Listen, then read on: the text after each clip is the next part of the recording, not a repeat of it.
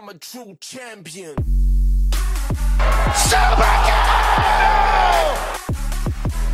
Mamma mia!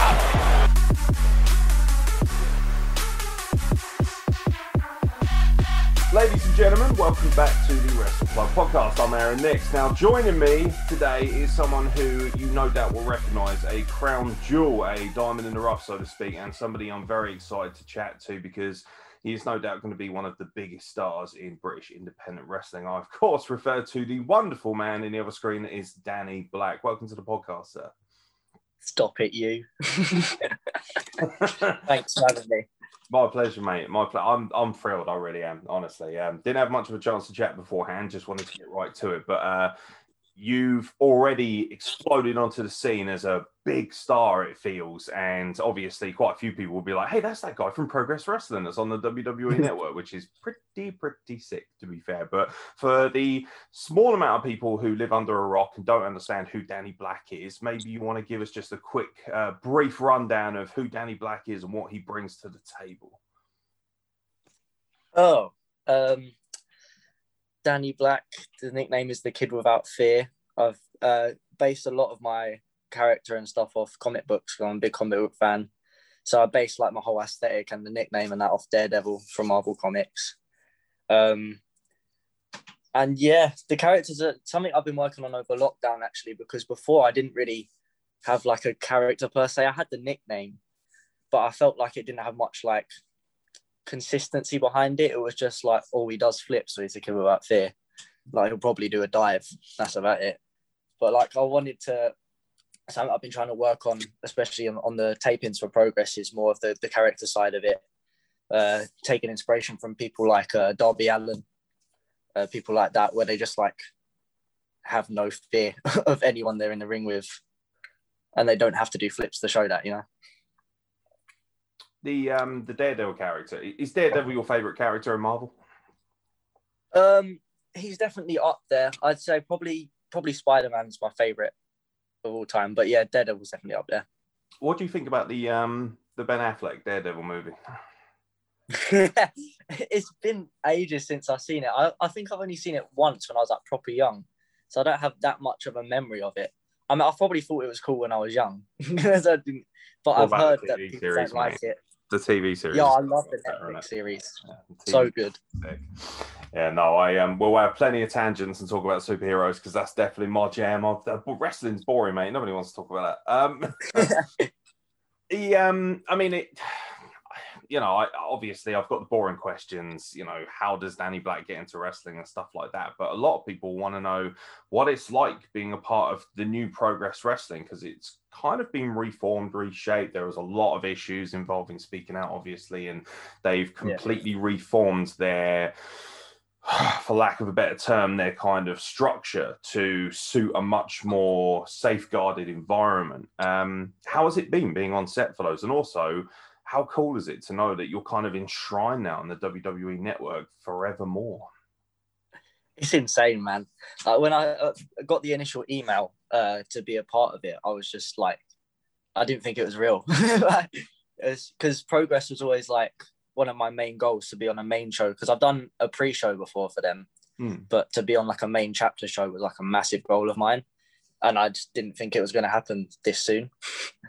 uh, so yeah, being a part of it is insane, and like the tapings have been so good. Like literally, I didn't really know many people on the roster like well, Uh, because a lot of them are from up north. So I only met them like a couple times on a couple shows here and there. Well, some of them I'd never met before. But especially after now we've done two lots of tapings, it li- literally just feels like a massive family. Like I love everyone there. So yeah, it's insane to be a part of, and the fact that I can like go on the WWE Network app and see my face is just insane. yeah, I was I was pretty I was really chuffed about that. And like one of the biggest arguments I've always said, uh, well, not so much arguments, but one of the biggest statements I've made on this podcast is that people really should go and watch local British independent wrestling because you don't know when people are going to be megastars. You know, one minute I'm seeing Danny Black in the Resistance Gallery, next minute I'm seeing him on the biggest platform in terms of streaming in wrestling history. So that shows you right there the capabilities of how quickly wrestlers can jump from one place to another. Um, now that you're on progress, now that you're being seen by a worldwide audience, does it make you want to uh, jettison yourself further, take that next stepping stone, and maybe become part of like the WWE roster or even other major rosters around the world?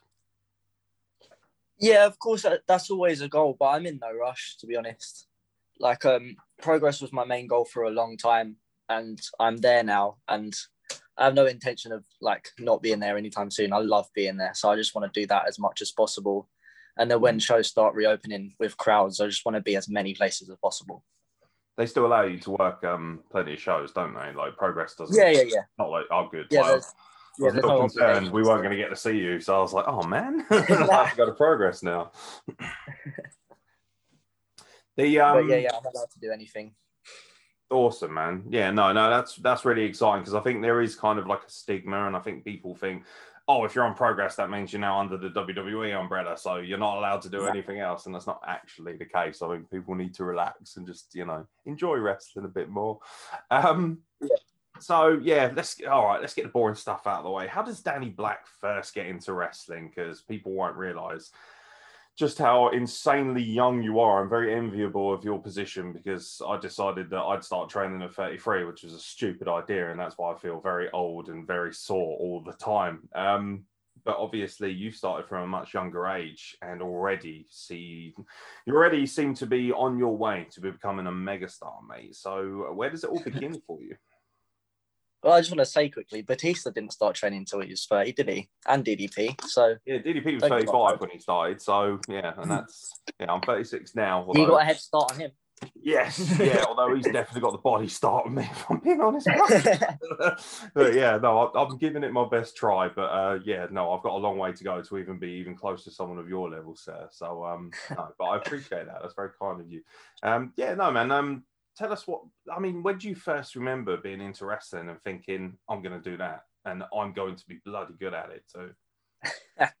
um, my first memory of wrestling was when I was really young. I think about like five or something, because my dad uh, was into wrestling when he was younger, and he like dipped in and out of it. He's a like very casual fan now. Um, well, he got more into it since I've started doing it, but before then, he was like a very casual fan. I just remember sitting in the front room one day. I was really young, again, like five or something, I think. I remember seeing RVD versus Jeff Hardy in a ladder match. And that was my first memory of wrestling. And it just got me hooked instantly. It was like those two are two of my favorite wrestlers of all time. I think two of the best wrestlers of all time. So yeah, instantly I was just hooked. And then um I watched it until I was about probably just going into secondary school, I think. And then like like most people I like dipped out of it because it wasn't cool to like it anymore. Um and I didn't really get back into it until like it wasn't much time until I got back into it. Then I started training. Mm. So I got back into it around 2016, um, where because my cousin's a big wrestling fan, and I was around his, and he was just watching one of the pay per views. I think it was like Fastlane or something. I was like, oh, I forgot how cool wrestling is. And he was like, oh yeah, I didn't know Independence existed as well at this time. And he was like, oh, I'll show you some some stuff you might like. Can you put on um, Ospreay versus Ricochet from Best of Super Juniors. And instantly, it just took me back to the feeling I got when I watched RVD and Jeff Hardy. And I was like, I need to do this. The um, sorry, oi, Igor, settle down. He's he's excited to see you. To be honest, oi, settle it. He's a foster dog. He's an absolute nightmare. Oi, Igor. what breed is he? Uh, he's a cross pug Russell, Jack Russell. Oh, do you want to be on the podcast? Come here, I love pugs. come here. He's uh, yeah, he's, he's an absolute night. You would not expect someone of my size to have a tiny little dog like this. Come on, you want to say hello? There you go. There, you're on the podcast now. Now you can stop making a fuss, eh? Say hello to Danny Black. Cute. He's adorable. he's absolutely stupid beyond belief, but he's beautiful. How old is he? He's five and a half, and he hasn't had his bollocks chopped, which is why he is acting up quite a lot, isn't he? And he knows that Dad is doing a podcast, so he needs to mess around. So I don't know whether to edit this out or keep it in because it'll probably get me more views. Because look at the cute dog, look at him. Yeah, the cute dog. Click it in a thumbnail, you know. Now go away and stop annoying me. He's a bigger draw than me. Put him in the thumbnail. He's a nightmare, bless him. Go to your bed. Good boy. He's a donut. Anyway, uh, as I was saying before I so rudely interrupted, um, also happily interrupted, I guess. Most people are going to be like, oh, that's so much better than looking at Aaron Nix. Um, yeah, no, the Jeff Hardy RVD ladder match that you mentioned is actually really cool because that's what got me into the more hardcore element of wrestling. Because before that, I didn't Mm. really have too much exposure to ECW, and I watched that live, and I was like, oh my god, like that was sick.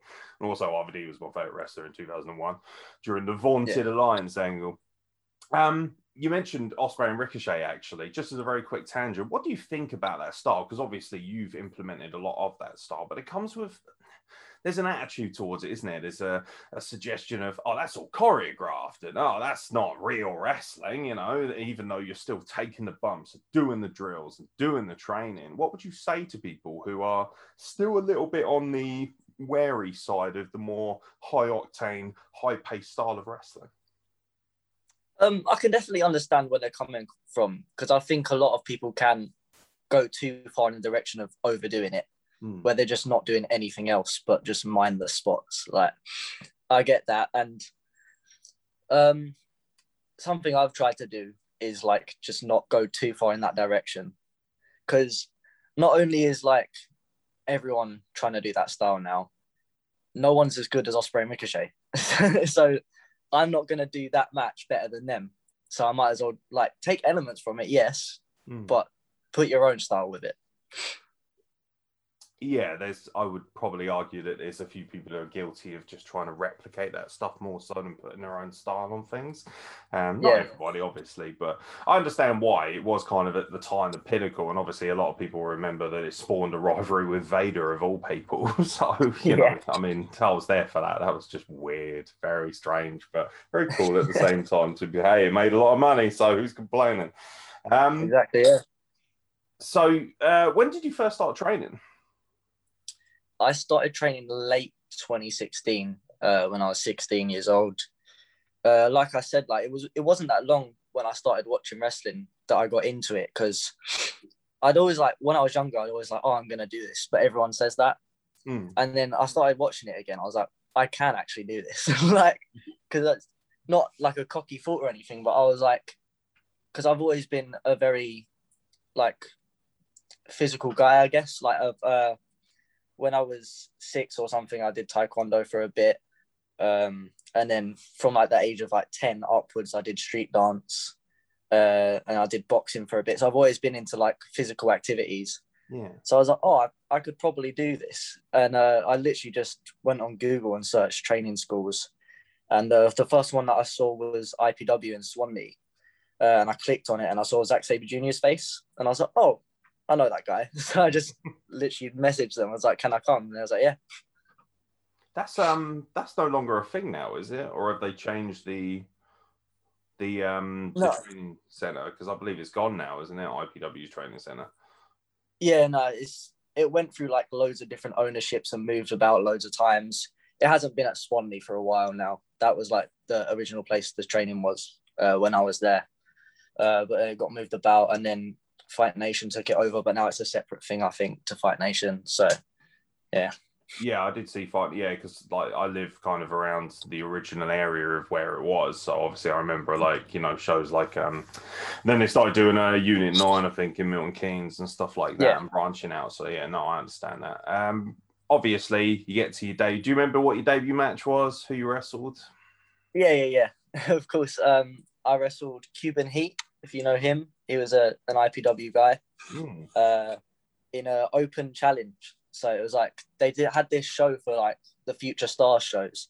So they have like one like main event for to be the draw, and then the rest of the card were like all new guys coming through the training school. So the, I think the main event that day was uh, Matt Riddle versus Danny Duggan, which was a really good match. Yeah, it's a sick match. Um, and yeah, it was an open challenge thing, and I was so nervous for that. Like literally, when my music was playing, I was behind the curtain. I was shaking. I could barely breathe. Like my mouth was completely dry. like, I was so nervous for it. But Cuban like walked me through that because I've I've got quite close to him from training. He's a good friend, so he was just like calming me down the whole time. Like it's gonna be fine.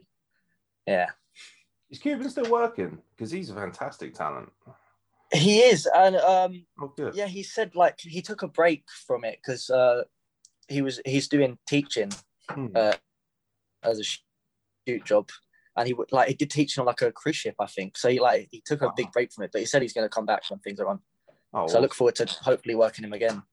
Yeah, Pester Informer, he's fantastic. I really like him. I'd like to get him on as well. Like I remember seeing him at a show. I'm obviously the, the one advantage of being old is you get to see loads and loads and loads of shows. And um, yeah, no, I remember seeing Cuban and thinking awesome. But then again, that was obviously the same premise with you, sir. Everybody saw you and was like, you need to get Danny Black on your freaking podcast, man. He's so good. So it was a no brainer in that respect. Um, I just want to say quickly as well that was that was my first match, but my first appearance on a show was in 2016, and it was it's so weird to say now. It was in a dance off oh, with wow. Jack Evans, Shane Strickland, and Angelico and Lio Rush. Jesus Christ, like who's who of like the athletic wrestlers. Like, yeah, did you win? Because obviously street dance background. You know what? I think I got Shane, but there's there's no beating Jack.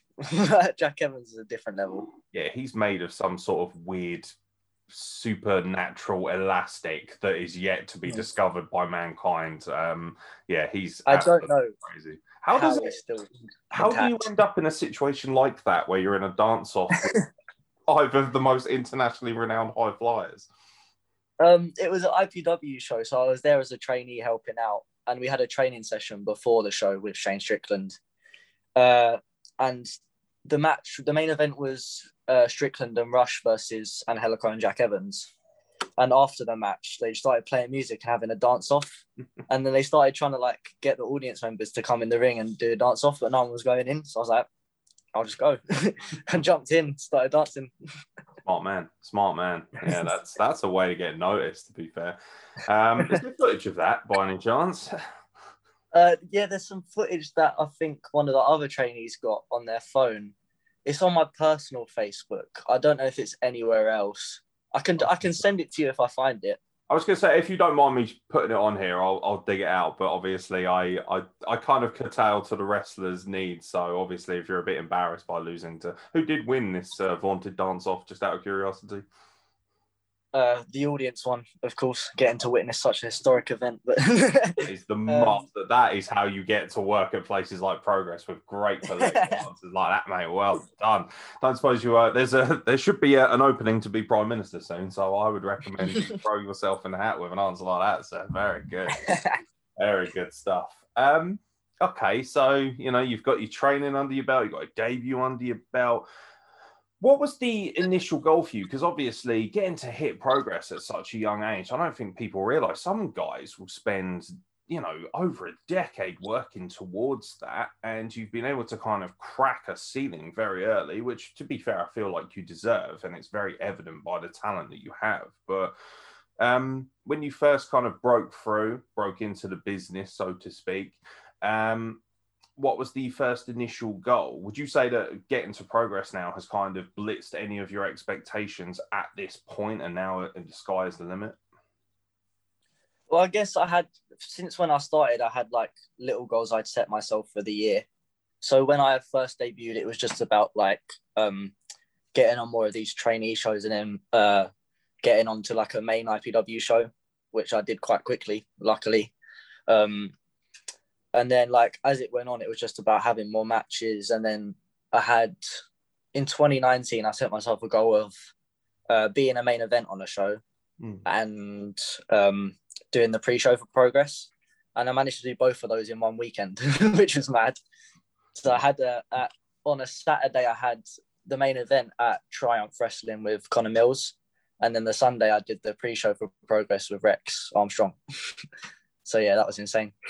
Yeah, it's like it's just name dropping everywhere. Like doo, doo, doo. these are all people on the podcast, by the way. So i put in a good word for us. Um, the I was going to ask you how has the pandemic affected you, but then you've also been afforded the opportunity to work, which a lot of guys haven't. Obviously, that's the advantage of progress having so much power behind them, and obviously with the network as well. And you've got that new setup, obviously in London, which is you know at the moment doesn't have a crowd. I'm sure it will do um, in the near future with the way things are hopefully going. Fingers crossed, but how was it initially when the pandemic hit? Was it quite a shock to the system that you know things had changed so much? You know, because I saw you at Battle Pro, and then all of a sudden, boom, yeah, no, now you're done, no wrestling for you. Yeah, it was it was difficult as I'm sure it was for everyone, like both in personal life and of course in wrestling. Um, wrestling wise, it was so unfortunate the timing of everything because um, speaking of goals, my goals for last year were to have the most matches uh, I'd ever had in like a year's space Mm. and to have more like high profile names matches. And I was on track to get in both of those goals because um, in the when did we lock down? Was it March? Yeah, March of last year. March, yeah.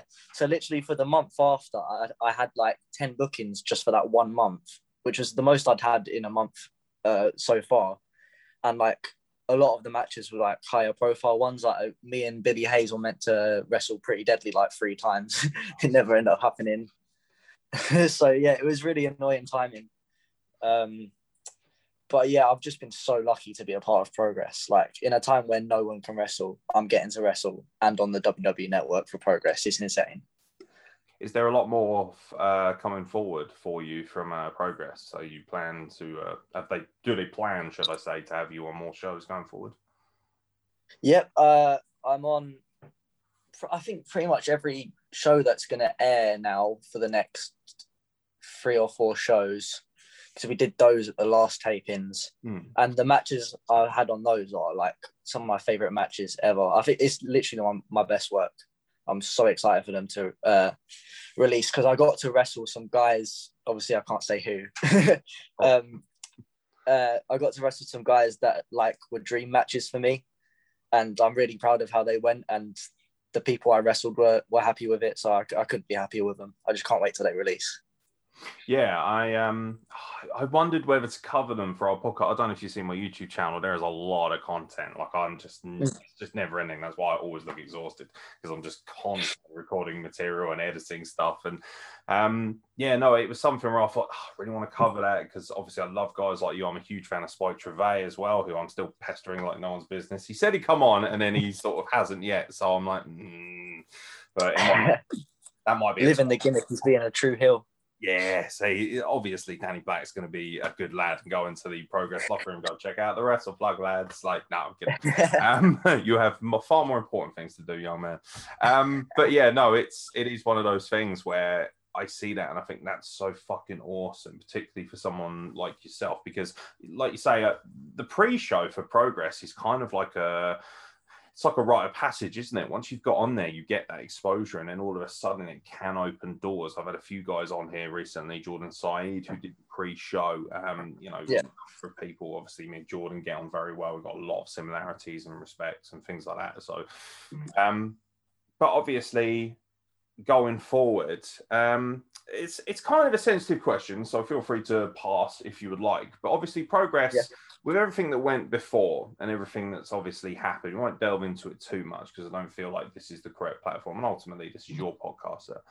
Um, but at the same time, there's still quite a large amount of people who have a shall we say, a mixed feeling towards progress and are very much on the fence about not only returning to shows, but also currently watching the network product, which is a shame, obviously, because, like I say, guys like yourself, really good, honest human beings like you are on this program and deserve eyeballs. Regardless of what came before, I always liken it a little bit to NXT UK. I love that product and I do watch it weekly and I cover it weekly for the channel. And I've had a few people message me, How can you watch that with everybody on? So I was like, Well, you know, I'm not going to ignore incredible talents like Meiko Satomura and Kay Lee Ray and their amazing women's division. And, you know, so many of the great young guys that are on that just because of a few Egypts, frankly, who don't deserve the time of day. Um, what would you say to people who are on the fence about progress in a more positive light? You know, it's an opportunity for you to sort of not sort of you know convince them, but at the same time let them know that this is a new era and this is a much more healthier and much more safer era for progress. Yeah, I'd say like for all the the stuff they've got on on Twitter and all that after the statements they put out, like I can only go off my experience. It's literally the best place I've worked. Like in terms of the guys that run it, looking after all the wrestlers, making sure we're okay, having the best facilities, the best safety measures in place, Hmm. and just being like really good people. Like I don't know a lot of promoters that will just like come up and hang out with the guys and when when they put out that uh the first statement that didn't go down too well they Mm. literally came up to a lot of uh, the boys and the girls and went hey like we realized this wasn't great uh do you have any suggestions? Like talk to us. And they literally like included us in it. It's literally like a one big family like i said. Like i just love everyone there so much. They're all great people. And i think the product itself like it speaks for itself. Like you may not know a lot of the names on there but you will in the future. Like the the level of talent they have is insane. And you just need to like give it a chance really to to see it for yourself Yeah, the um, I think the majority of people, I, I think it's fair to say, I, I think it's about sort of 60 40 in favor of American audience for our podcast, um, which is Mm. going to be the case just because of the sheer size of the country. And a lot of them have started watching these progress shows, um, which is really cool for us because, you know, we bang on about British wrestling all the time. I've had so many great British wrestlers on. I'm very passionate about our independent scene as well. I really love grassroots wrestling, very much in the same way I like grassroots football. And I see the opportunity for growth, and I I hate the idea of completely, you know, blacklisting something based solely on the behavior of past people who have now been removed. I think it's very unfair once you've removed the majority, if not pretty much everything, that was cancerous to the nature of the business. I- just think it's unfair, and ultimately, I just want more people to see guys like yourself because I don't think it's. Uh, I don't think it's fair that you miss out on an opportunity to be seen on a worldwide brand. How's the um, the feeling of it moving to a more positive kind of aspect? I suppose, even though that wasn't really too negative, and you handled it very well. Um, how has it been since the progress shows? Have you noticed a, a massive difference in how you're perceived and, you know, social media followings and things like that? Do you notice that all of a sudden you're on a much bigger radar? uh yes and no like initially like the, the pressure of it but when we was doing the tapings the pressure of it being all it's progress and it's going to be on the network. Like for the first match i did uh, the first NPS Mm. uh, round one i was super nervous for it. And especially obviously like all that time off i didn't know how i was going to do in my first match back. Um but like especially on the second tapings i was a lot more comfortable and it didn't really feel like such a big deal whilst I was there because I was so relaxed and I was comfortable with all the people around me and all that. Um, but yeah, since since they've started going out, like my followers and all the social media has just gone up, like engagement's gone up like crazy. Um, and I've seen like a lot more international people messaging me and that, which is crazy. Um, so yeah, I'd say yeah, yes and no. Yeah, no, I was I was curious because obviously, you know, you carry yourself so well. But when you were young, you know, it's, you'd be forgiven for being a little bit headstrong. If I was, you know, doing that well at that age, I'd be a little bit like, "Oh my god, I am the man." like it's very difficult. like, but then again, I was a stupid young man, so and it's taken me a lot longer to mature than everybody else. So and now I'm uh, just and I'm, I'm under no illusion as well. Like I'm going into the progress, I was probably like the least known person in NPS, I'd say, Yeah. and like I'm fully aware of that. Um, I know I probably wouldn't have been in this year's NPS if it wasn't for like loads of people getting signed and there being loads of space, which is fine. Like I didn't. Again, I wasn't expecting this opportunity so early. Like I did want progress main shows, but I didn't know when. Um, so like, yeah, I'm I still feel like I'm a nobody in that locker room because everyone's like so talented and like just insanely good. Like I'm watching it from the monitor in the back and I'm like, I can't believe I'm a part of this.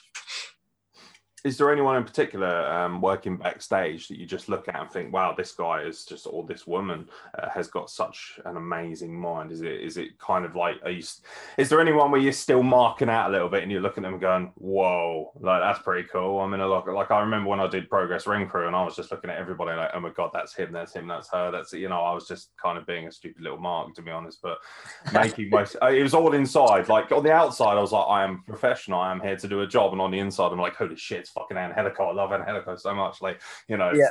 kind of We thing. all do it. yeah, like yeah. Yeah. like don't don't be fooled that even wrestlers are allowed to mark out. Um, is there anyone? yeah, hundred percent. There's um, I'd say there's three guys in particular that helped me quite a lot, and like I'm gonna miss out some names, but because like everyone there's helped me. Yeah. But the the three main ones I'd say uh Cara Noir, uh Chris Ridgway and Kid Lykos. Those three like are insanely good and their minds for wrestling are just like next level. Like I um after there was a, there was a day on the tapings where Cara wasn't wrestling. He was just there, just hanging out backstage, and uh, he was like, "Oh, if you need any advice, like I'll watch your match and all that." And I was like, "Yes, please, please watch my match and give me some feedback." Uh, and I went back to him after, and like he'll point out like so many different things you wouldn't even think of watching it back yourself, and like his mind for wrestling is insane. And uh, yeah, Lykos and, and Ridgeway helped me so much. Like uh, just like being around them backstage, uh, getting advice with them, and just hanging out with them. They're just like really good guys. So, So Ridgeway, yeah, and they're like Ridgeway three guys. terrifying. I'm sure, uh, yeah, a lot of people would find him terrifying, but he's a sweetheart in real life. Don't don't tell him I said that. Okay. Um, uh, but yeah, like it's so useful for someone like me having those guys that are at such a high level and guys I looked up to, like before I was on shows, like getting to be around them is just so good. That's awesome, man. Um, obviously, because of your age, it's kind of very difficult for me to ask you, you know, crazy questions about experience and things like that. But do you have a highlight? I- Obviously, you're going to say progress is probably the highlight so far, but um, is there something that like people may not realize that you love a lot about British wrestling? Because it's very easy for me to just sit here and talk about progress, and I think that's unfair because you've done a lot before that as well, and you've been all around the country and you've wrestled some of the best wrestlers. And i've had the opportunity to chat to other guys like joe who obviously see you now as kind of like a benchmark for where they want to be. And they look up to you now which is very cool despite your young age. Like all of a sudden the next generation that's right behind you is thinking i want to be like danny black. I want to achieve something that he has achieved so well. What are you most proud of as a professional wrestler Um, that's a tough one. As, like obviously the the progress stuff, I'm I'm super proud of it, and it's like I said, some of my best work is is going out on the WWE network. Like it's crazy, and the progress name in general. But I'd say like my favorite things were like before lockdown and all that was seeing uh, people I trained with do so well and like getting out there, getting a bigger name. Uh, people like Nino. I'm sure you know Nino if you've been to Battle Yeah. Pro. Same. Yeah, he he's so good. Uh, we was actually on the same beginners course at um, Projo and now Knuckle Locks. Oh, awesome. Um, yeah, that, that beginners course had me, Nino, and OJMO on it. That's just was, unfair. uh, the other trainees are like, oh, fuck off. uh, but yeah, seeing seeing people that uh, I personally like love training with, love working with, do well, like Nino, Billy Hayes, uh, someone I'm excited to do more tag stuff with when uh, wrestling's back on. Hmm. Um, there's a guy, uh, Jay, that trains at Knuckle Locks from Wales. I think he's only been on a few shows, but he's like insanely good for his for his um experience level. It's like a really tall guy. He can jump about like 60 foot. It's insane. Uh, I had a I had a training match with him, uh, and it was just so good. I was like, I need to wrestle you on a show. uh, so yeah, like yeah, seeing the guys that haven't got as much exposure getting on more shows, and people like um Joe Lando as well, Callum Newman, Maverick Mayhew, all those guys I'm really good friends with. So seeing them do so well, just, I love seeing it. you know, I'm really excited as well because you're talking about the next generation of great wrestlers. I think there's always an argument, um, particularly since NXT UK came along, that oh, they're trying to kill the British independence scene. But you've just named an entire roster's worth of talent that I could book on a show and leave to their own devices and have a world class show. And I think that speaks volumes about the passion and also the credibility of our scene. And it's so cool to know that even at such a young age, there's a lot of people now who are like, Danny Black's like a locker room leader to us. He sets a great example for a lot of us. And yet, obviously, you know, you'll be in a progress locker room and you're probably sitting there thinking, I'll just be quiet because I don't want Chris Ridgeway to kick my fucking head in. Um, which he, he, just always looks angry. Um, I'm sure he is lovely, but he just always looks like he's going to murder me. And I, I remember he walking past once. I just went, Hi, Chris. And he just looked at me like, don't don't speak to me. I was like, sorry. don't kill me, sir. Like, probably just keeping character, but fair play to him. Um, the before we get into word association, which is very crucial because obviously that's kind of part of what we do is just be stupid and have a bit of fun, and we don't try and take it too seriously. Um, now that you've obviously, I know you said you want to be on independent shows and things of that nature, and you said that like you know you're in no rush to kind of make it to the big time. Uh, is there anyone in particular that you're looking at on the bucket list right now, thinking I must have a match with that person as soon as possible? Yeah, there's so the, the three guys that I mentioned that I look up to backstage at Progress, I want to wrestle so badly. It's Kid Lykos, Ridgeway, and Cara Noir. Um, and obviously, I'd love to wrestle like so many other guys on the Progress roster that I still haven't yet, like um, Lykos 2, Luke Jacobs, Ethan Allen, uh, I've I wrestled Warren Banks in the second round of NPS, but I want to do that again because he's insanely good. Mm. He's someone I wanted to wrestle for ages, like before the progress stuff as well. Um, outside of progress, um, there's so many guys. Like I've I've never had a singles match with Billy Hayes, which is insane because we've been in like 50 like scrambles and like tag matches and all that, but we've never had a one-on-one singles. Um, and like I mentioned as well, uh, people like Joe Lando, Callum Newman, Maverick Mayhew, all like insanely good high flyers. And as you can probably tell, I love the flyer versus flyer match, mm. being a, a, big fan of Ospreay Ricochet.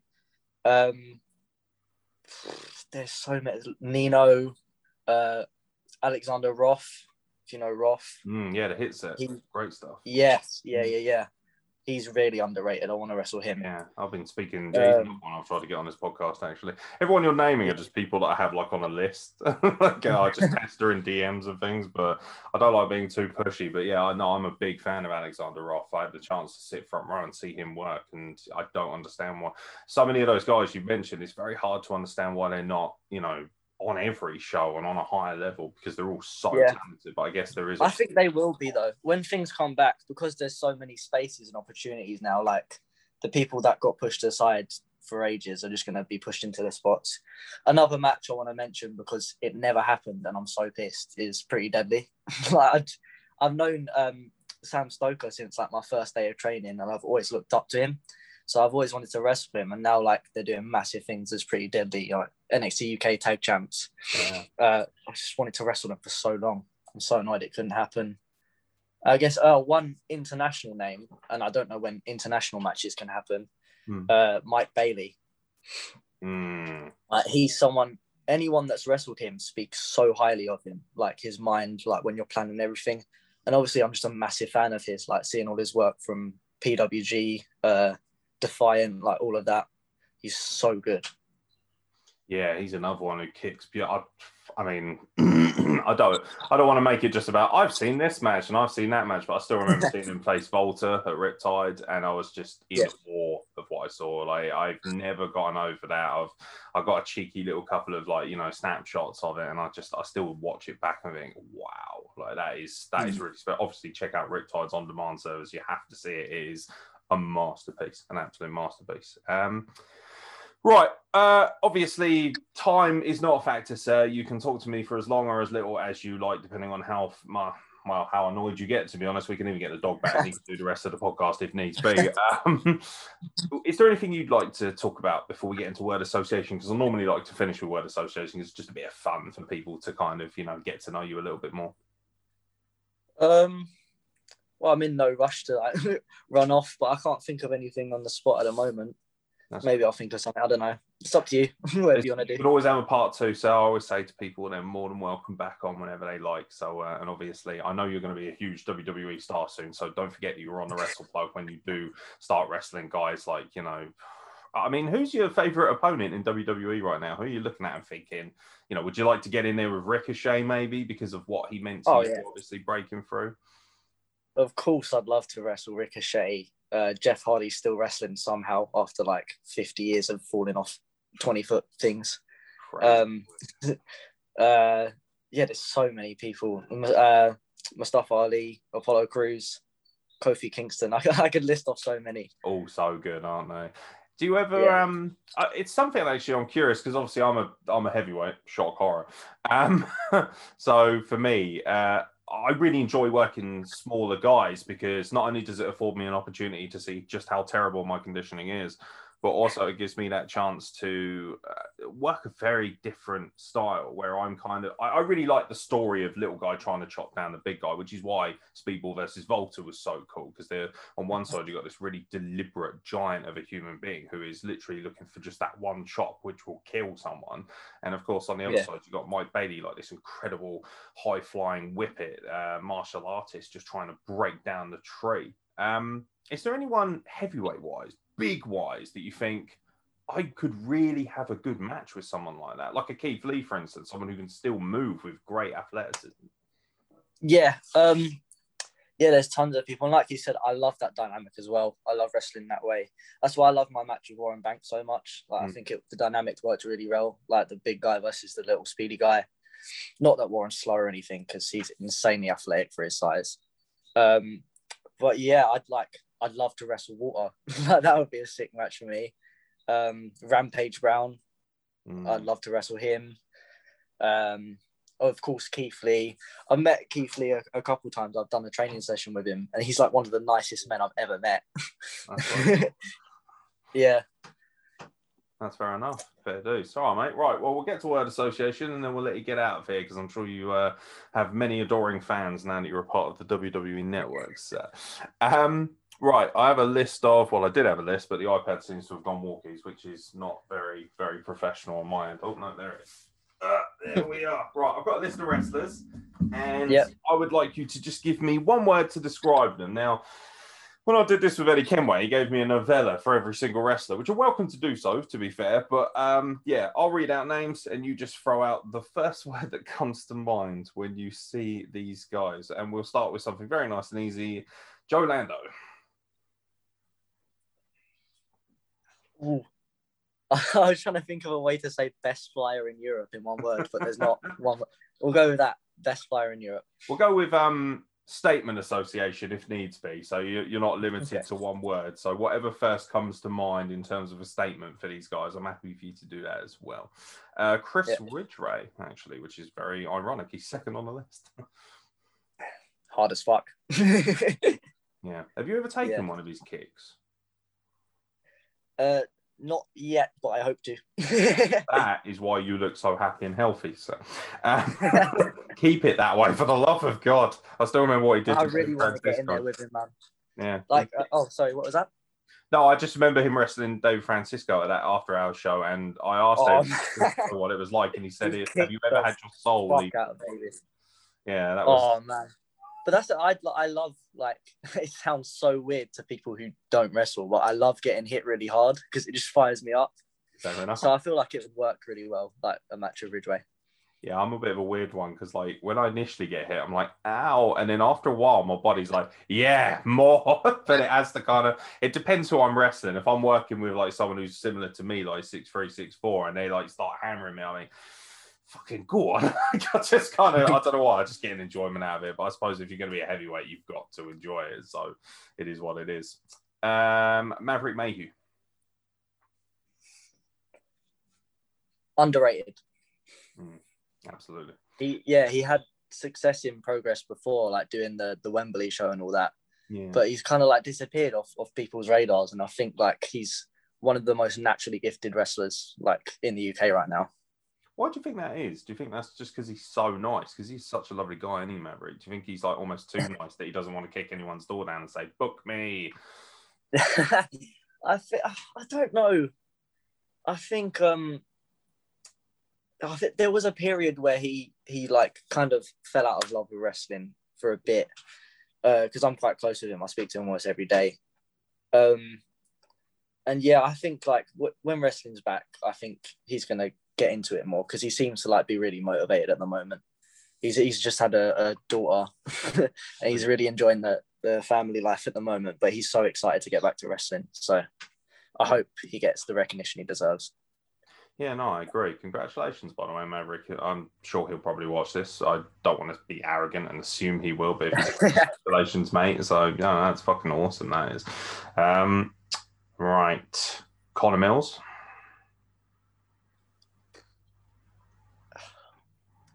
I'm gonna say hard hitting again. He's very physical, isn't he? Because he's quite yeah, tall, quite gangly, but he's he's got a vaunted. I, I'm told by many guys he has quite the vaunted gas tank. He just keeps going and going. yeah, it's it, he's almost like a robot. Like I don't get it. like he just doesn't get tired.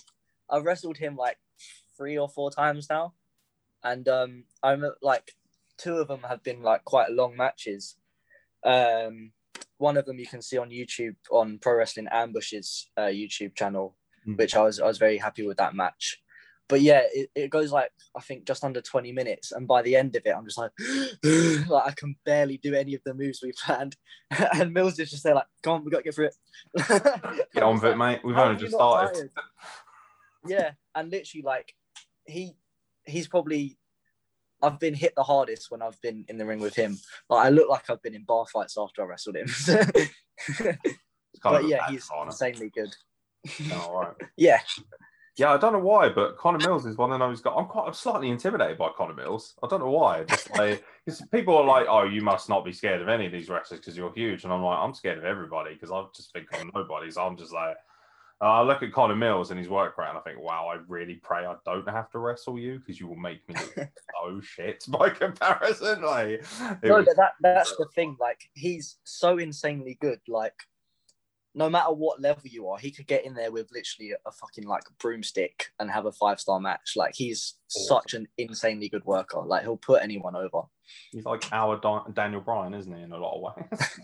Yeah, He would love that comparison. He'd be like, yes, I can just see he's it. a huge Daniel Bryan fan, so yeah, we'll love that. Is he? Well, as he should be. Yeah. Who isn't a Daniel Bryan fan, to be fair? Um, Yeah. Right. Kid Lykos. Inspiration. I remember I think one of the first Brit Wres shows I went to was an IPW one as a trainee. Hmm. and uh, it was the first time I'd never heard of him before. I'd seen Chris Brooks before in a previous show, and this was the first time, like early in the CCK days, uh, I saw them wrestle. They actually wrestled um, Maverick Mayhew and someone else, I think Connor Hunter, one of the other IPW trainees at the time, and seeing Lykos for the first time, I was just like, this guy is so good, like, and I'd never, I hadn't really seen like much. Um, like Japanese wrestling at that point, apart from the the Super Juniors match I'd saw, seen, and he has a lot of like Dragon Gate influence to him. So it's the first time like being exposed to that style, and I was just like blown away with it. Yeah. so yeah, he's definitely a big inspiration to me.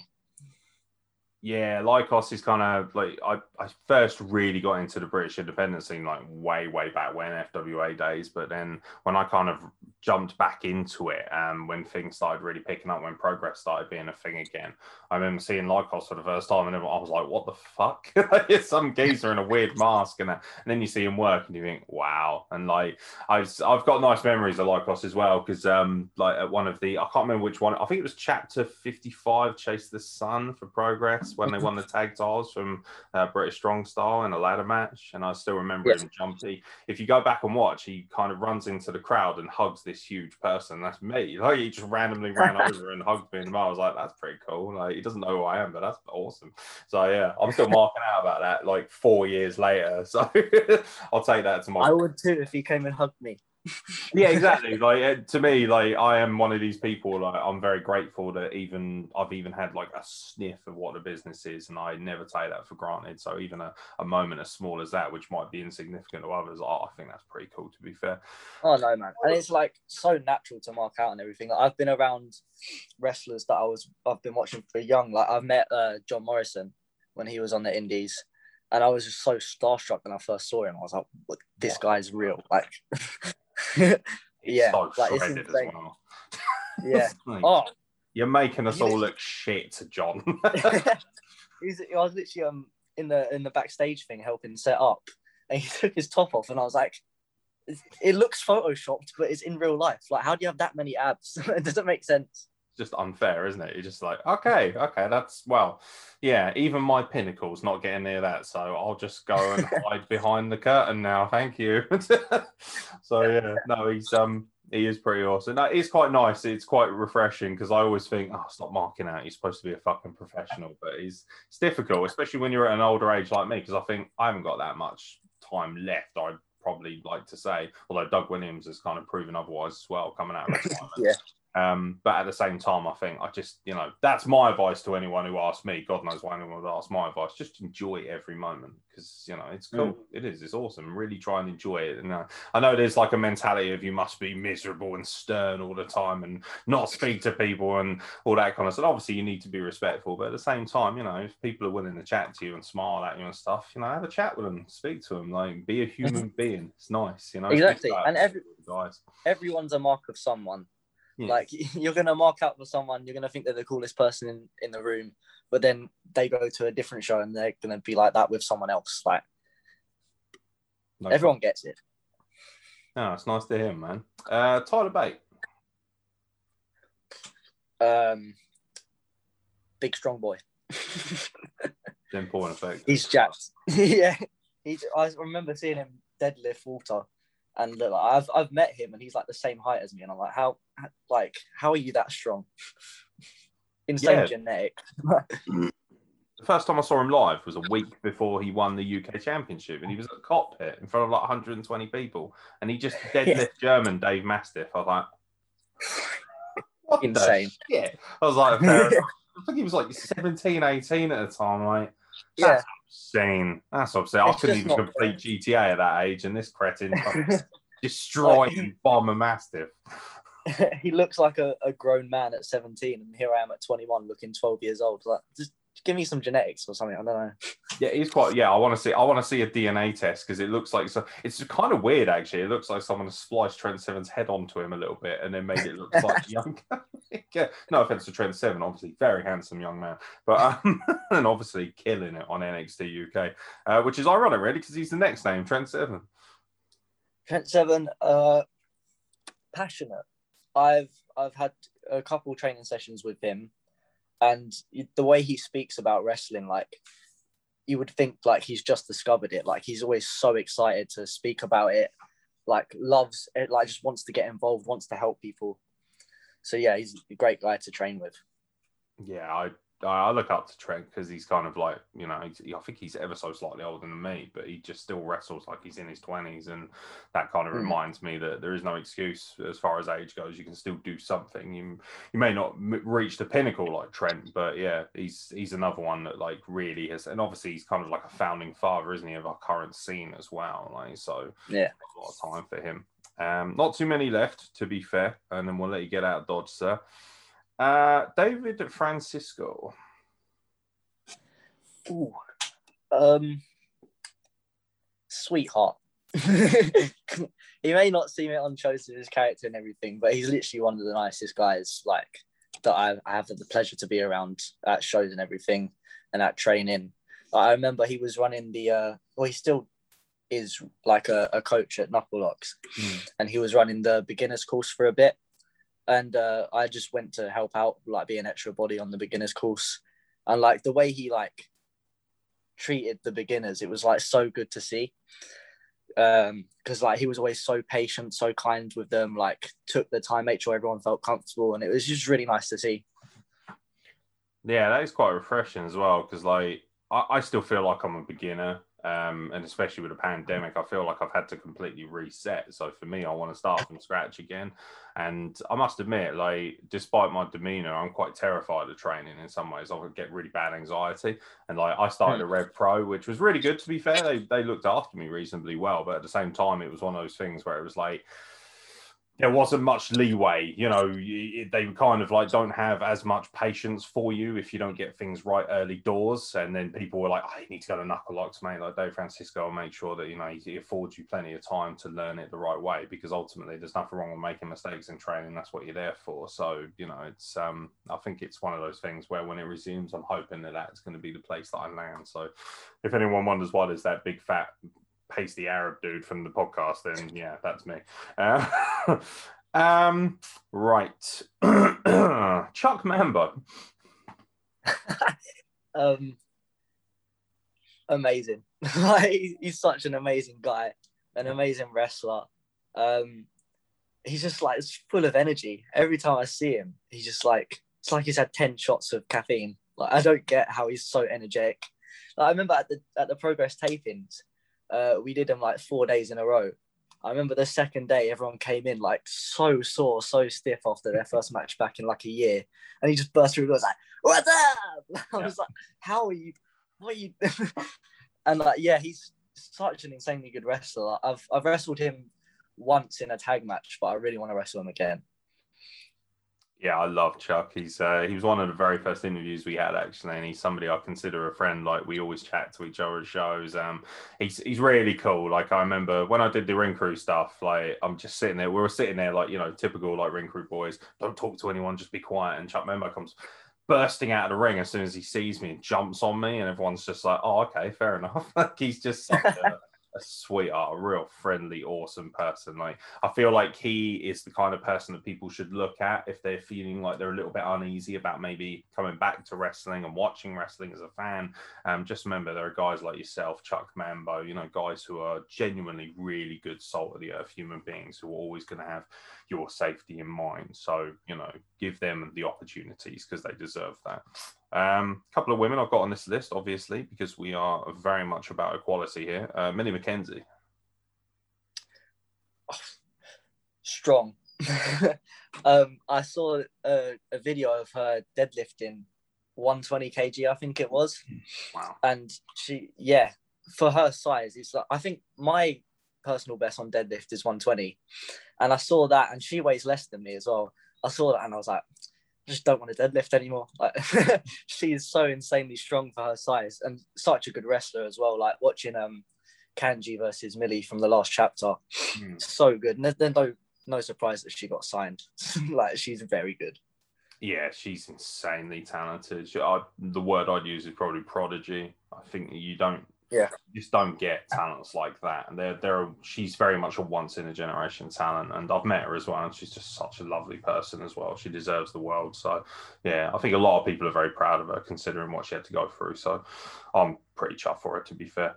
Uh interesting one. Uh, bearing in mind some of these have been uh given to me courtesy of wrestlers and uh, our audience as well. Lucia lee.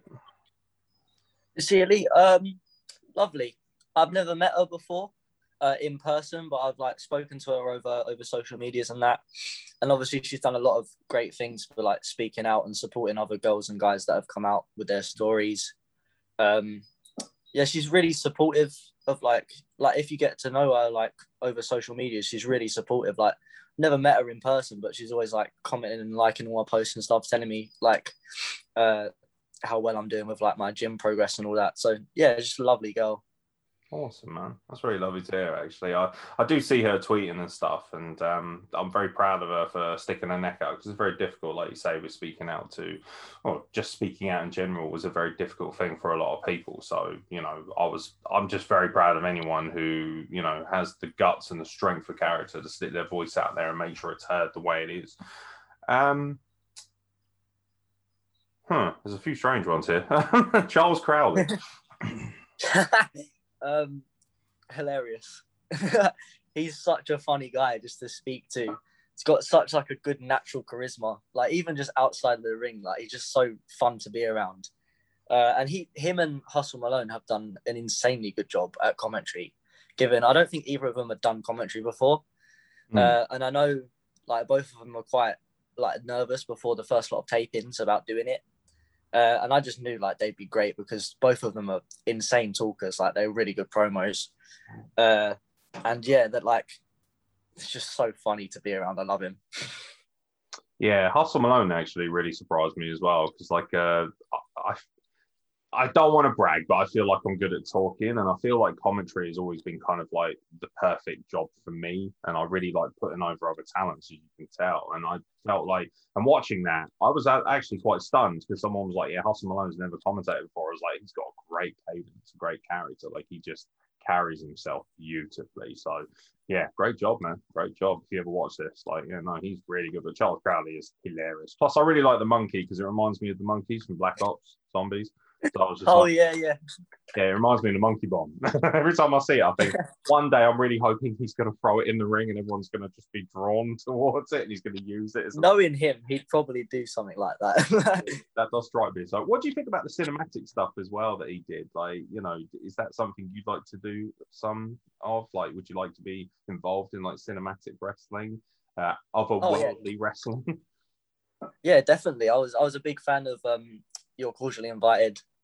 Uh, a lot of people on there like I knew, and I, I, obviously I didn't know what to expect. Like I know um Charles Crowley, but like I didn't. I purposely didn't ask like what it was all about because I wanted to be surprised, and I was just like blown away with what it was. Because before it was announced, he just announced like the wrestlers that were on it, and I was just assuming like, oh, it's probably going to be like a big rumble or something. I don't know what it's going to be, and then I watch it and it's like this like insane weird masterpiece of like wrestler Hunger Games. Like it's mental. That's a great way of putting it, actually. The wrestler hunger game. Oh, I'm gonna have to steal that now. Like, I just, yeah, no, I love that. That's really good. Um, no, it was, it was fantastic. Hopefully, we'll get to see you on them, man. I'd love to see that. Uh, maybe you could kill off Mad Kurt if he resurrects himself. No, I'd- I'd be happy to. Such a cretin, isn't he? Okay, um, such a cretin. Um, I love Curtis. I really do. Um, yeah, no, he's he's just awesome. One final name, sir. Uh, Danny Black. Twat. Love that honesty. um, I assure you, nobody has ever used that word around me to describe you. So you're obviously lying. I'm sure people have used it to describe me. Maybe not around you, but um, yeah, I, I don't know. I'm, I feel like because I'm on on progress now, like it's good being around the more experienced guys to get advice character wise, because like I said before this, I didn't really know what direction I was going, Mm, and like especially in training and that, I've always been comfortable doing like the physical activity of wrestling. Yeah. but outside of wrestling especially as well i'm very i'm a very shy person. So like i don't really like show off my personality in the ring or doing promos or anything especially but i'm terrible at promos. It's something i need to get better at. Because literally like talking to you now i'm fine. But then like sit me down in front of a camera knowing i have to speak like my anxiety just goes through the roof and i just freeze up and just like oh i can't do it. Um but yeah like i'd say Danny Black is still finding himself, uh, and progress is helping speed up that process quite a lot. Like I've, I felt like I've gotten so much better just over the two tapings we've done. So I just can't wait to do some do more stuff with them. Yeah, I think you're on the right path, to be honest, mate. I'm very impressed with everything I've seen of you. I'm a huge fan personally. Um, I, I really love your style of work, and also it's lovely to know that you're a pretty decent human being, even though some people think you're apparently a twat. I don't know who those people are, but send them our way and we'll deal with them.